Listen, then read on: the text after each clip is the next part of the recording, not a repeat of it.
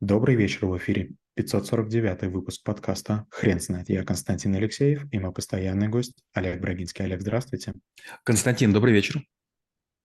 Хрен знает, что такое визуализация, но мы попробуем разобраться. Олег, расскажите, пожалуйста, что это такое? Есть два типа визуализации. Первое, которому учат инфогуру, мол, представьте свою жизнь, такой она и станет. Мы, к сожалению, не про это, мы про другую историю. Когда мы решаем задачу, очень здорово заниматься визуализацией. Я такую историю расскажу.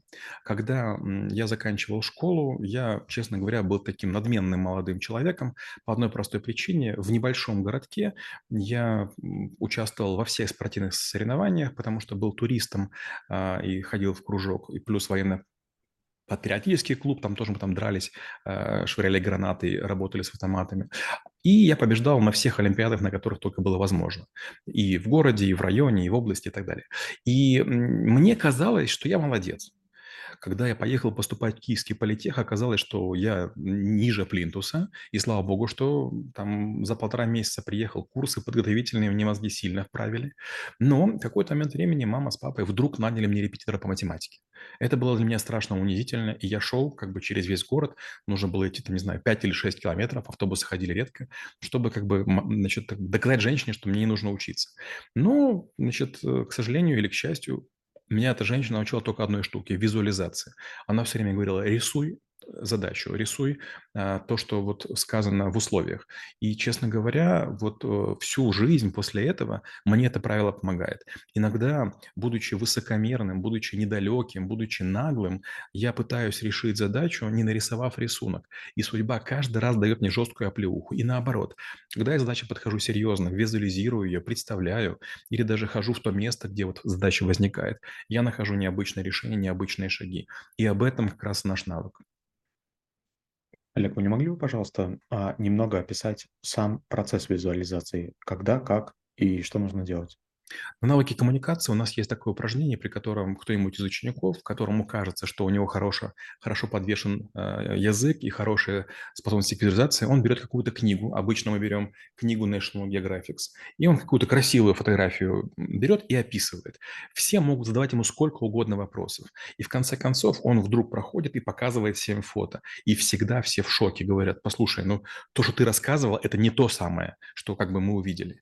Визуализация – это не только умение умение у себя в голове на белом полотне нарисовать задачу, но сделать так, чтобы другие люди, подчиненные или зависящие от вас, или сторонние эксперты, или руководители увидели то же самое.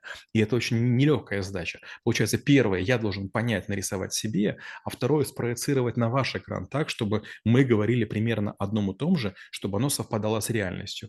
И первое – это коммуникация. Вторая – это адекватность. Есть люди, которые говорят, это небольшая проблема, это несложный человек, это там допустимая ситуация ситуация. Но когда подключаются или айтишники, или маркетологи, или джарщики, или кризис-менеджеры, или, не знаю, там еще кто-нибудь, они говорят, да это же катастрофа. То есть вот мы из этой ситуации не можем выбраться, мы уже лежим на лопатках, вот-вот защищают, зачитают наше поражение. Получается, что люди как бы очень часто находятся в эйфории от того, что их слушают важные люди, или они вовлечены в нечто серьезное, они не понимают, что ситуация просто ужасна. Они не довизуализируют все. То есть мы уже в могилах лежим, мы уже как бы покрылись мхом, нас уже черви съели, а люди говорят, все нормально, как бы все хорошо, прекрасная маркиза. Олег, скажите, а бывает ли когда-либо такие моменты, когда визуализация– это, ну, просто не, не, не то, что недопустимый шаг, а его можно избежать? Хороший вопрос. Я так никогда не думал. Не готов ответить. Скажу так, к сожалению, я всегда все визуализирую. То есть я пытаюсь себе представить, что будет, если трамвай отрежет мне ноги. Я пытаюсь представить, что будет, если меня поставят в тюрьму. Что будет, если мне голову прострелят. По одной простой причине. Я понимаю, что лучше я буду бояться в мозгу, чем в реальной жизни. И чем быстрее я все это визуализирую и подумаю о последствиях, тем менее или осторожным, или бесстрашным буду. Олег, расскажите, пожалуйста, а какими правилами нужно руководствоваться, когда а, сотрудник или команда визуализирует свою задачу? Но в первую очередь надо рассказывать все так, как будто бы мы это передаем пятилетнему ребенку. Если, например, вот э, я буду как математик или как программист или как хакер рассказывать что-нибудь из того, что я знаю, то будет такое впечатление, как будто бы я издеваюсь. Мы же так родным, близким не рассказываем, мы не пытаемся быть крутыми, но очень часто внутри компаний мы так себя ведем. Мы начинаем использовать сленг, жаргонизмы, какие-то американизмы или фран, фран, франкизмы, и это все приводит к тому, что все процентов на 80 понимают, но из вежливости не спрашивают. Никому не хочется признаваться, что он там не знает какого-то слова, там ебеда, ИРР или там IP. И поэтому вот эта штука недопустима. Мы должны использовать такой язык, мы должны использовать такие изобразительные средства, чтобы всем стало все понятно и очевидно. Всегда, когда можно, лучше показать. Картинка стоит тысячи слов. Кстати, есть такая шутка, такой демотиватор. Значит, фотография Толстого и написано «Вместо тысячи слов – две тысячи слов». Олег, вы не могли бы, пожалуйста, рассказать, какими еще навыками нужно овладеть, чтобы визуализировать на отлично? Ну, во-первых, нужно знать много языков. Я не говорю про языки английский, французский, финский или китайский. Я говорю о том, что мы должны четко понимать, о чем идет речь. Я такой пример расскажу. Мы с супругой проходили сертификацию в нашей клинике, лицензирование. И э, она проходила по Zoom, было ковидное время. И я показываю наш рентген, и вдруг женщина говорит, а покажите ваш рентген-сервер. Я иду в серверную показано. Нет, вы покажите моноблок.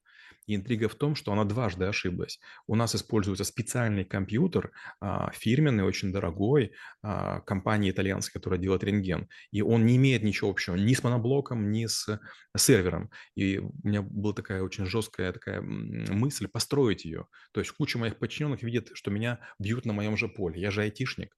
Но, опять же, этого делать нельзя. Я сказал, хорошо, скажите, а что вы ожидаете увидеть? Она говорит, ну, вот такой компьютер, которому проводочек и такая клавиатура. Я быстренько это все сделал из компьютера, сымитировал, что из монитора и клавиатура, и говорю, вот это она, ну да, что вы не могли сразу показать? Получается, вы должны понять, чего ожидает другой человек. Олег, вы не могли бы, пожалуйста, рассказать, а есть ли у вас презентация по навыку и преподаете ли вы его в школе трэблшутеров? Визуализацию преподавать будем, пока нет. Часть визуализации мы показываем навыки трэблшутинг, часть на навыки коммуникация и часть на навыки инфографика. Олег, вы не могли бы, пожалуйста, еще рассказать, когда вы поняли, что визуализация– это, ну, кроме того момента с а, преподавателем по математике, а, в вашей именно практической а, практическом опыте, когда вы поняли, что нужно практически все для простоты визуализировать? А, вот буквально на днях вышла статья про мой редактор, который я писал хакерский. Я писал его на ассемблере. И была такая история, я пытался сделать вычисления прямо в тексте. А, можно было использовать функции тригонометрические, логические там, и так далее. И куча скобок. И я в них прямо заблудился. Я не мог придумать механику.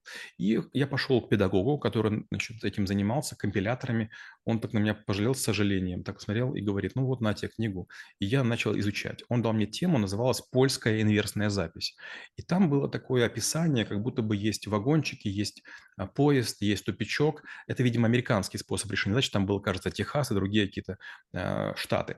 И вот я очень долго не мог эту тему понять. Но когда вот я это все нарисовал, визуализировал себе, хотя на самом деле в учебнике были прекрасные иллюстрации, просто мне почему-то их не хватило. Я вдруг как понял, не могу забыть уже через долгие годы.